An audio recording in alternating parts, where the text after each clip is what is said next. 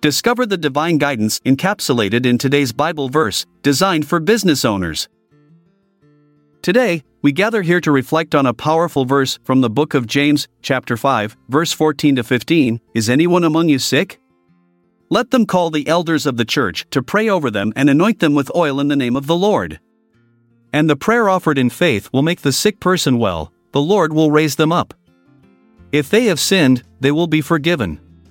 This verse not only speaks about physical healing but also carries a profound message about forgiveness. In this passage, James encourages believers to seek spiritual support when facing illness or challenges.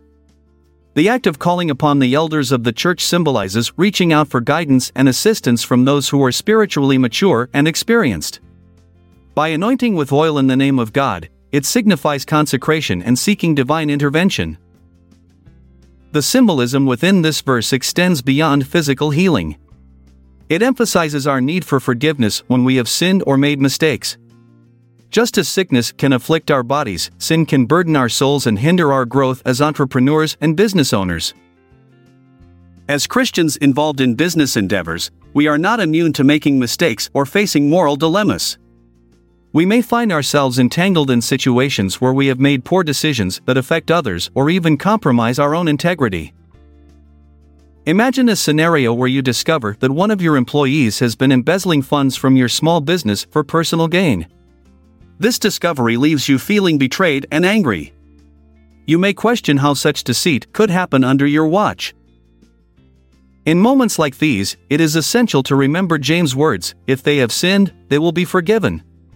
Forgiveness is not only crucial for maintaining healthy relationships but also for fostering personal growth within ourselves.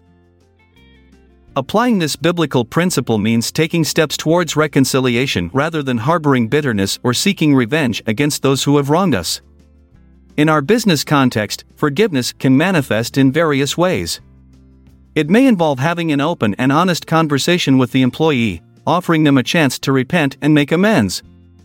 It could also mean seeking guidance from wise mentors or elders within our church community to help navigate through the situation.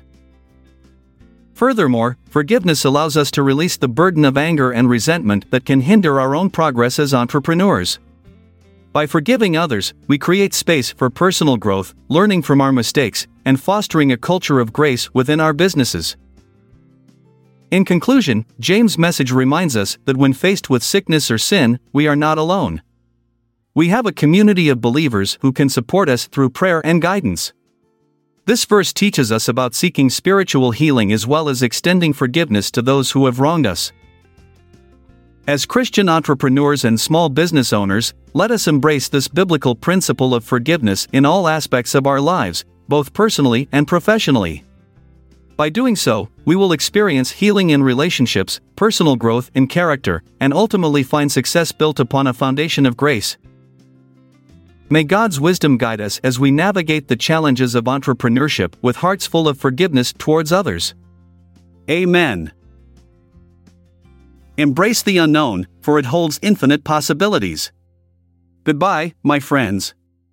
I'm Jeremiah Washington. Goodbye for now, until we meet again tomorrow. This episode is produced by Classic Studios.